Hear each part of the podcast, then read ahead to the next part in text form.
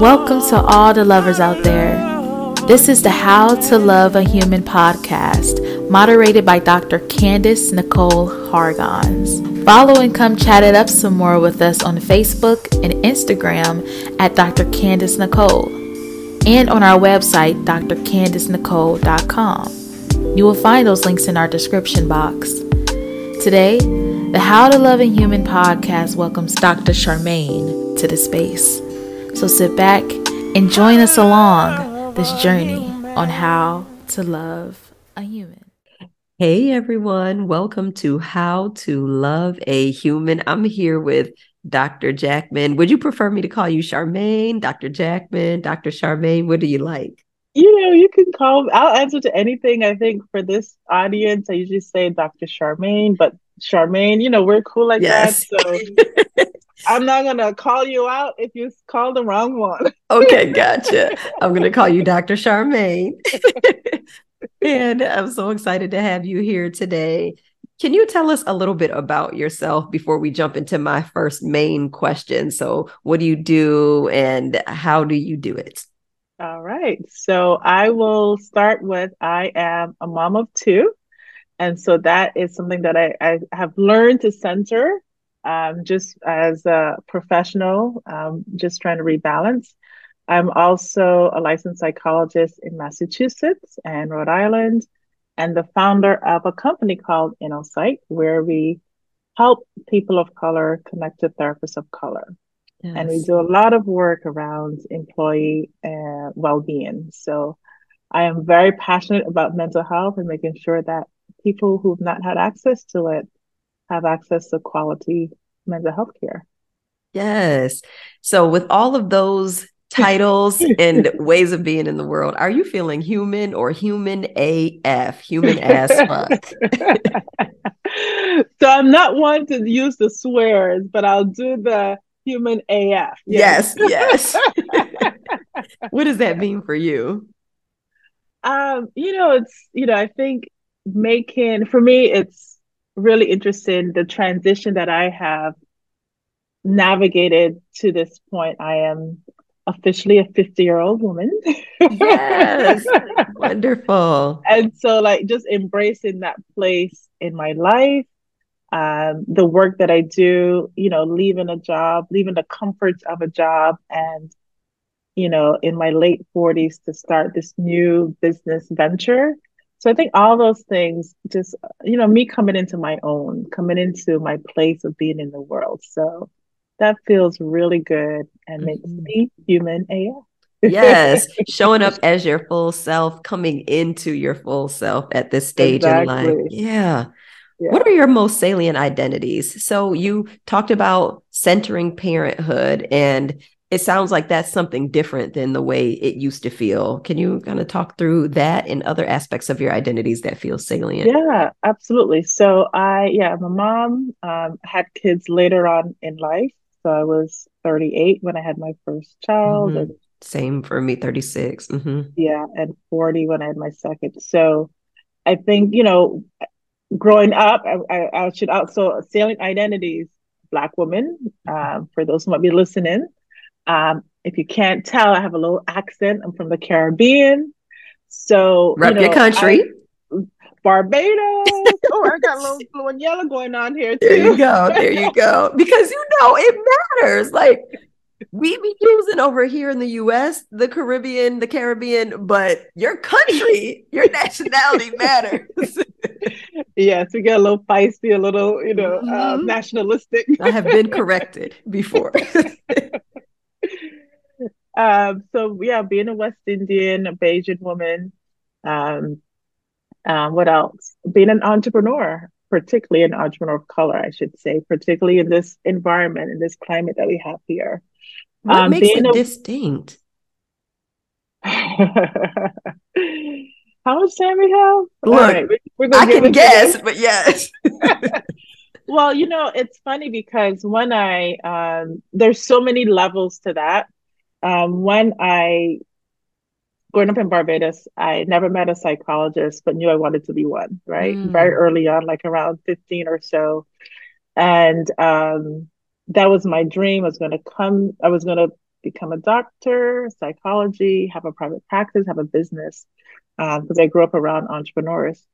And then going through the process of grad school, I remember coming out of grad school and hearing myself say, oh, I don't want to own a business. That's too hard. You know, this is not the path for me. And luckily, I met some colleagues who had started their own practices. And I was like, oh, so it kind of reopened that passion that I had. But what I realized was that the journey of graduate school kind of extinguished that fire for entrepreneurship. Mm-hmm. And then being an immigrant woman, not having, paper, and I had my papers for studying and had to figure out how I was going to stay if I wanted to stay and get the immigration, the right paperwork. So there were also limitations about what you could do as an immigrant to own your own business. Mm-hmm. So all of those things, but then finally I figured out, okay, I could do this. Met a wonderful person who's now my husband and solved some issues around the paperwork. But it really, once I figured out how to do it, it just reignited that path for me around entrepreneurship.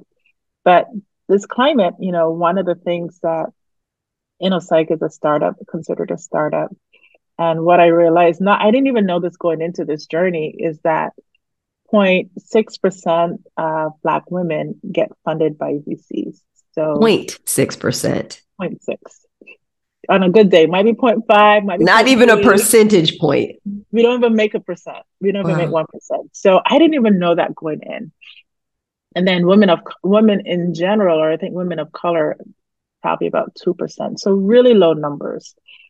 So that was just really eye-opening when I had thought I'm going to raise some capital for this business and we're going to take off. And then it was like a reality check for that. So I do emphasize the entrepreneur of color because our journey is very different. Yeah. Thank you for sharing that. I didn't mean to cut you off, but I know that's going to hit for so many people who are interested in entrepreneurship or who are in the throes of it, just getting that reality and the resilience, even though that's the reality. What about other aspects of your identities? So I talk about being a wife, and I've been married for, this year will be 20 years. Wow. We've been together 20 years, I should say. Yeah, about 20 years. You kind of forget now. So yeah, 20 years. So a long time. And then again, being a mom of two young kids. Those are some really important identities for me. Being in the mental health field, particularly in this time of our country and our world, where there's a global mental health crisis. So being able to share and lend my expertise to people, to model for people who look like me, who never, saw therapists or never thought therapy was something that was for them, that healing was something for them. Being able to shift that narrative is really, really inspiring. Yeah. So what is it about being a mom, being a wife, being a Black woman, being an immigrant that makes those stand out versus other aspects of you? You talked about entrepreneurship and why that stands out, but what about those? Well, you should say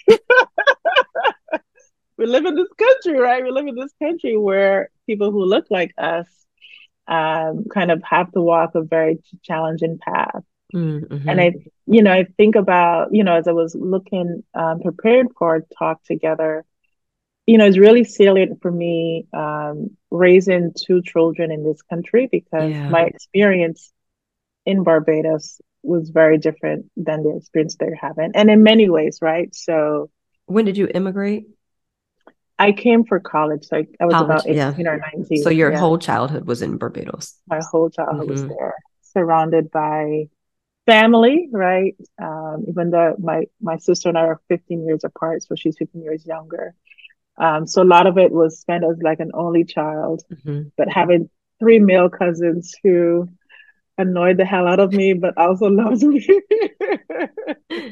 My aunt, who I love dearly, who's no longer with us. But just being around my dad, being around family and friendships were so different, a different pace of life. but having, you know, my community look like me, right? Knowing that they were easily to access. And for my children, their perspective is very different. And so those are things that are important for me. Also, you know, we talked about parenting in this country away from family. Yeah. So they don't have cousins. It's rough. They don't have cousins that they could just, you know, 20 minutes or 5 minutes be nearby, right? We have to get in a car and drive at least 4 hours for their closest relative, their closest cousins. So very different, you know. So I'm always really intentional in thinking about what is their experience. Like, how are they feeling loved in this world? How are they feeling loved in their communities? So those are some things that come up for me as I think about the salient, the identities that mean so much to me. Mm-hmm. What about other identities you may not have mentioned? So when you push a little bit more and you think about things like, you talked about age and being 50, but not what that means, you know, like, talking about being like sexuality or social class, like things, ability, status, things that people don't often think about when they first think about what's salient to them. So middle age, I can claim that. I would say. Does it feel like 50 is just becoming middle age? Because I feel middle aged at 40. So that to me is the marker, right? So does it feel like it's 30, really? 30 was rough. 30 was rough. And I had just met my husband. And 30 was very raggedy as well. Yeah. 30 was, I feel like that was my middle age, because I was like rough.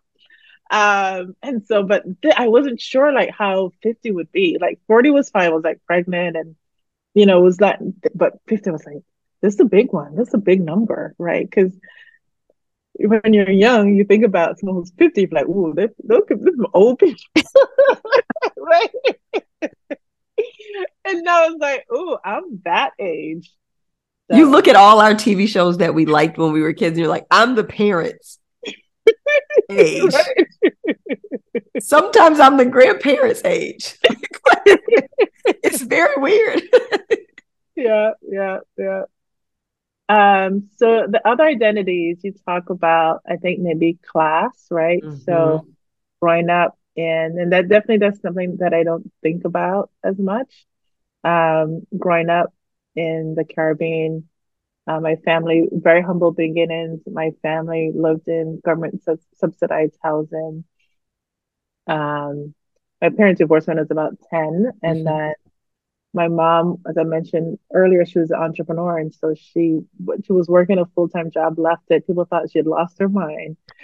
So she was selling Avon products, and she just had a vision, and she was able to execute that vision and, you know, purchase land in this very affluent neighborhood and build a house from scratch. So come on, Mom. I know. She's bad. She's badass. So just seeing that model. And so again, we moved, you know, class level in a pretty short space of time in my childhood. How old were you when you shifted neighborhoods? Because I have a similar like storyline. And I think that age at which you shift has something to do with how you show up too. Like you watching that evolution. Yeah. It's really interesting because, I was 15. I was about 15 when we moved. You can really appreciate it at that point. I could, yeah. And it's so funny because my sister was 15, so she grew up in the new house, so she didn't experience the childhood idea, which was interesting. But we're also the interesting piece because of our age difference, and I left for college. She also has a very experience as an only child too. Yeah. So it's really, really, really interesting. Ability status, I think, you know, medically I have high blood pressure, which I'm pretty open about sharing because one, there's a part that's hereditary, but I think there's also a piece that's contributed to my journey to become a psychologist, coincidentally, right? Just the stress that's involved with earning a degree and a lot of late nights and, right. And I I shifted pretty quickly into a high stress job as a forensic psychologist. But, you know, when you're young, you don't think about it that way. So I never thought it was high stress. But the habits, like, it's so hard to break them right now. As a 50-year-old woman trying to break those habits that I've mastered for 20 years. So yeah. And that were rewarded in so many ways. Exactly. Yeah. Yeah. I think that is an important point, especially as Black women, because high blood pressure is relatively common. And the stress is a large reason why, I think so. Right. We talk about like gene, and it's interesting because I do a lot of work similar to you around racial trauma. We talk about the genetics of it, more like a medical thing, but I'm really tuned into the impact of historical trauma on that piece, on our and the current trauma. I'm on the historic and the current trauma. Listen, the recent today. The today level. Yeah, exactly. That just perpetuate that. And sometimes, our mentalities, well, this is something that I was inherited, so there's nothing I can do about it. And so really trying to shift my own mindset about that as well. Well, we're going to shift here because I think it's a perfect segue into what does love mean to you? Ah, I love that question. So, I mean, I have so many things to say about that. I think I start with, as an island woman, food, a good meal, some curry goat. Oh, goodness. Family and community, I would say, too. I grew up with parents who would we have these festivals, but they would always have these food stands, or I forgot the name of it, but they would have a Dutch party where you cook food and then people would come to your house, but they would be like a vet, so they'd pay to come to you. So my parents always were creating community in that way. So even though I was the only child and loved my solitude, I also love being around people. So I think for me, like community, I always love to build community, create community for myself and for others. So to me, that's love. And like around food makes it double. It's like, that's a bonus. That's the bonus right there. How does that then vibe? Because you spoke to this, and I think it's a common narrative that I hear and experience as well as a professional woman and a professional family where your community is so far away. Like, how do you feel loved when they're so far away? How do you keep it going? Or does it really impact how you feel loved? Yeah. And thinking about how do my, my mind always is, how do my kids experience love? So I think for me, I've had to create community here. Yeah. Right. So yes, family is far away. We don't get to touch and hug each other and eat each other's food, on a weekly basis, but we stay in touch through, WhatsApp, phone calls. Very intentional of making sure, like, my mom, my sister reach out to the kids. Now that the kids, can have a conversation. Yeah. Sending cards, like make sure the kids send cards, thank you cards to their aunties and stuff like that. They get gifts. But I've also built community here. So I'm part of this running joke. I'm part of a book club of African women. When we're younger, before kids, or when our kids were younger, it was all about connecting around food and reading books by women authors, African authors. We really were intentional about reading books by women who weren't necessarily in the mainstream. So. And that was huge community. It was food. The husbands and the boyfriends always love coming because they would know they're going to get a good meal while babysitting. Yep. So that's, even though we don't read, that's a running joke. We don't really read anymore, but we still gather. We have a WhatsApp chat. And so it's always all about that. And so there's another group of women who are moms to girls. We call it Black Girl Joy. Lots of groups. So we gather at least once a year in the summer, bringing the girl, particularly during this COVID, but usually a summer event.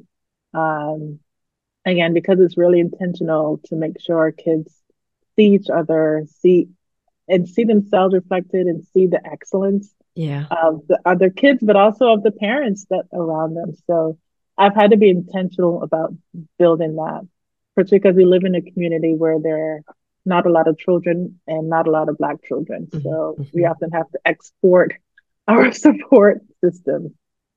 Yeah. What would the world be like if it loved you or anyone with all of your shared identities?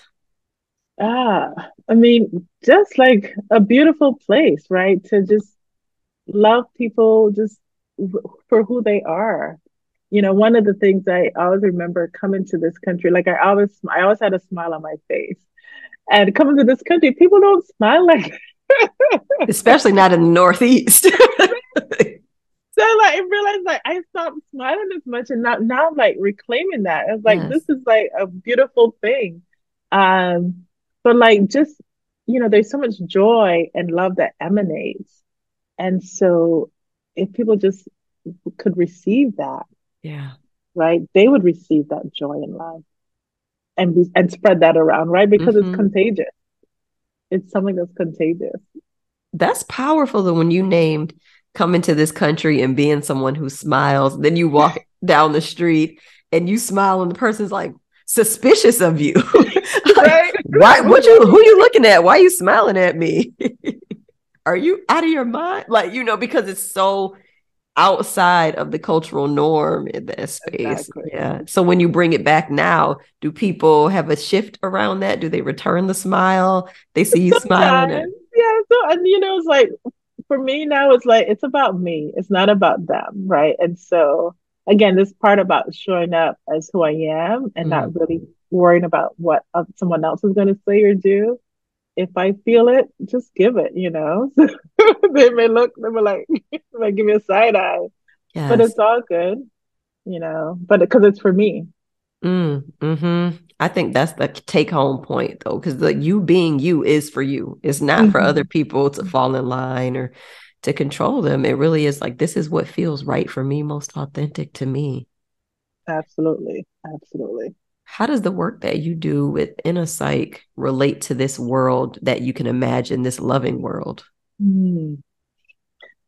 So, yeah, you know, I started InnoPsych because one, I was looking for a therapist myself and couldn't find one. It's so hard as a psychologist to find a mental health professional. Yeah, that I don't know. Right. Exactly. I think that was part of it, right? But that was not all of it. Okay. So it was that we were, you know, my husband and I were going through some stuff. He needed some help. He was looking for somebody. He wanted a male, preferably a male of color. I wanted a woman of color. We couldn't, like, the directors that were out there just weren't adequate. And you put in Black person and you get all kind of people who were not Black, who were white. I'm like, this is crazy. This is wild. This is wild. So we ended up finding a white Jewish woman, and we're like, all right. But she was like, call me. I was like, August, like, call me back in November. I should have an appointment in December. And I called her back in November. She's like, oh, you called. She was surprised. I was like, yeah, nobody else had opened up. So, wow. So I was like, this is not okay. I'm like, I have tools. I know how to figure this out. I know who to talk to. But I just worried about my people. Yeah. And, you know, to have to wait 6 months, because if we're coming to therapy, we're usually not coming when things are okay. You know, it's like I could use. It's like, this is like lightweight of crisis already. No, people are like, I need this now. And so to think about having to wait, and then also just the search process was so challenging. Like I said, you put in something that you want and you would get nothing that you wanted. So that was what inspired me.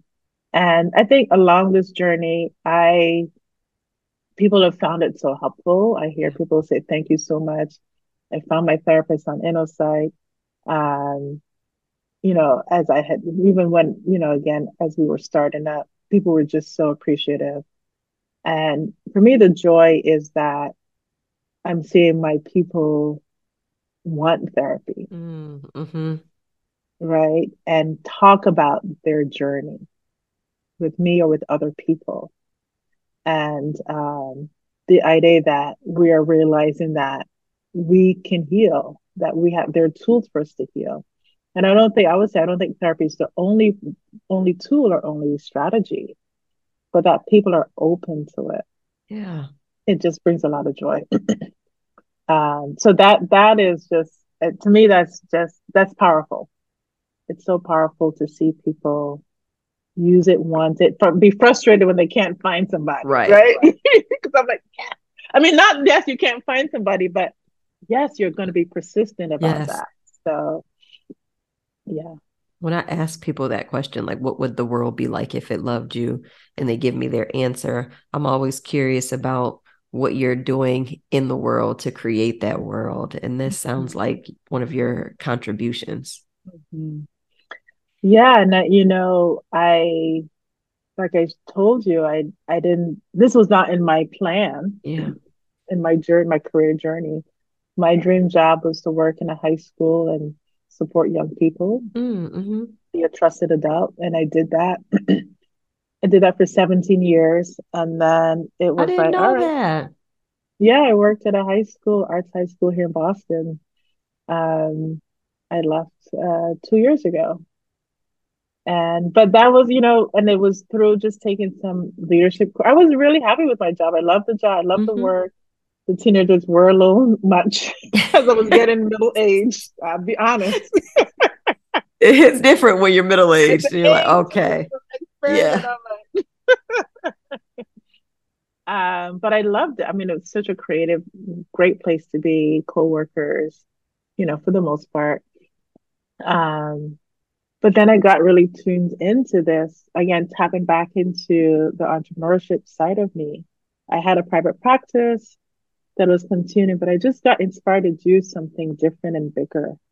And so, yeah, it's been, again, this was not my career path, but it has allowed me to tap into other pieces of my brain and to share what I know at a wider level, which I think is really, really exciting.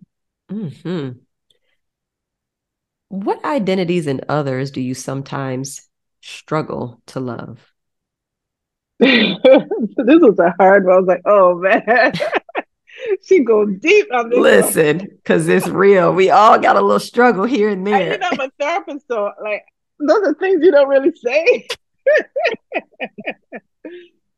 I would say, I think about just kind of the work that I do, not only as a therapist, but as a DEI, diversity, equity, inclusion practitioner.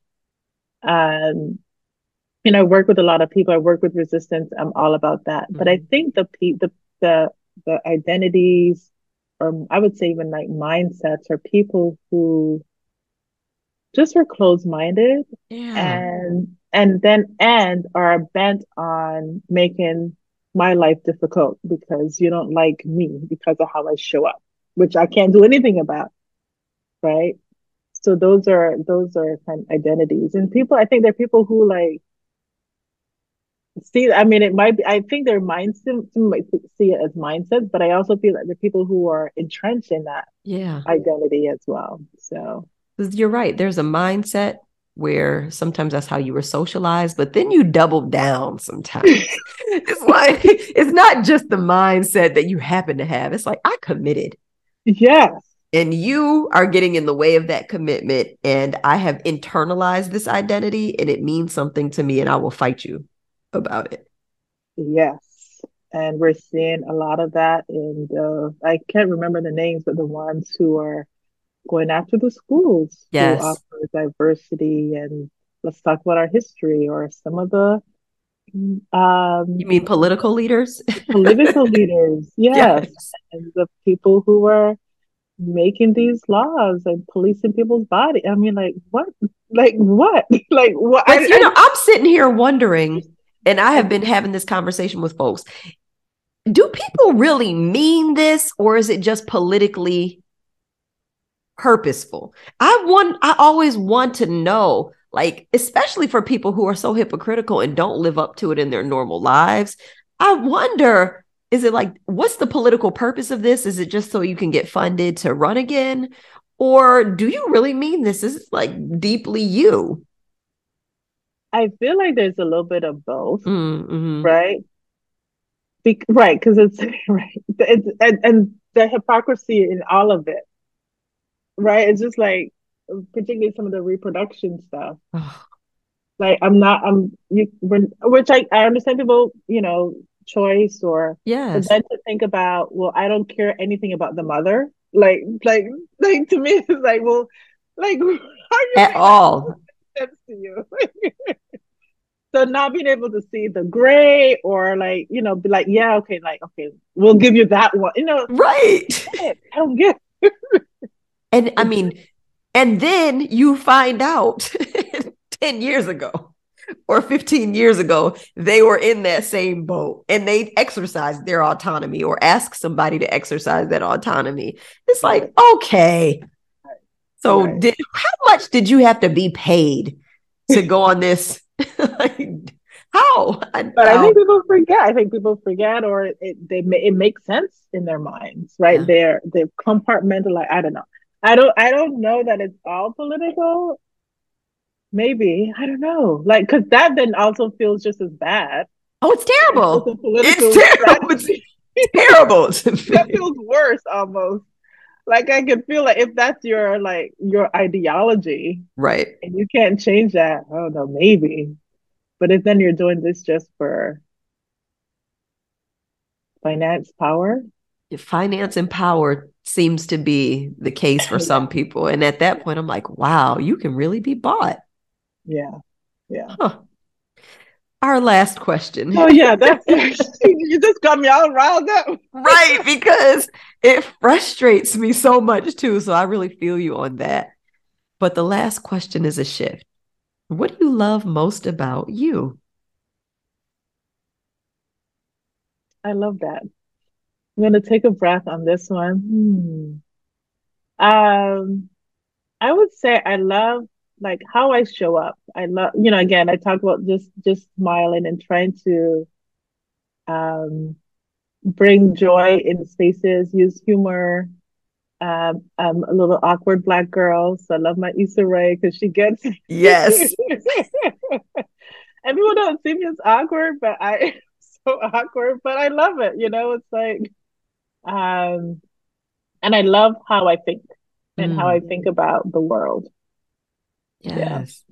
Yeah. And about changing the world, right? A lot of the work I do is to make sure that my kids and our kids and kids who look like us don't maybe have to navigate all the things that we've had to navigate. Mm-hmm. So that brings me joy to think about, them having a different experience, different journey that we've had. Yeah. And that is how to love a human. Thank you so much for being with me, Dr. Charmaine. Can you just let folks know where you want to be found? Absolutely. So you can find me. InnoPsych is our website. Inno like innovative, psych like psychology. We are on Instagram, which is probably our most popular engagement platform. We're also on Twitter, Facebook, YouTube at InnoPsych TV. And yeah, always reach out. We love connecting with our audiences. We have a weekly newsletter where you can tap into all that's happening along with our events. So, thank you for having me. This has been wonderful, wonderful conversation. Thank you so much for coming. Take good care.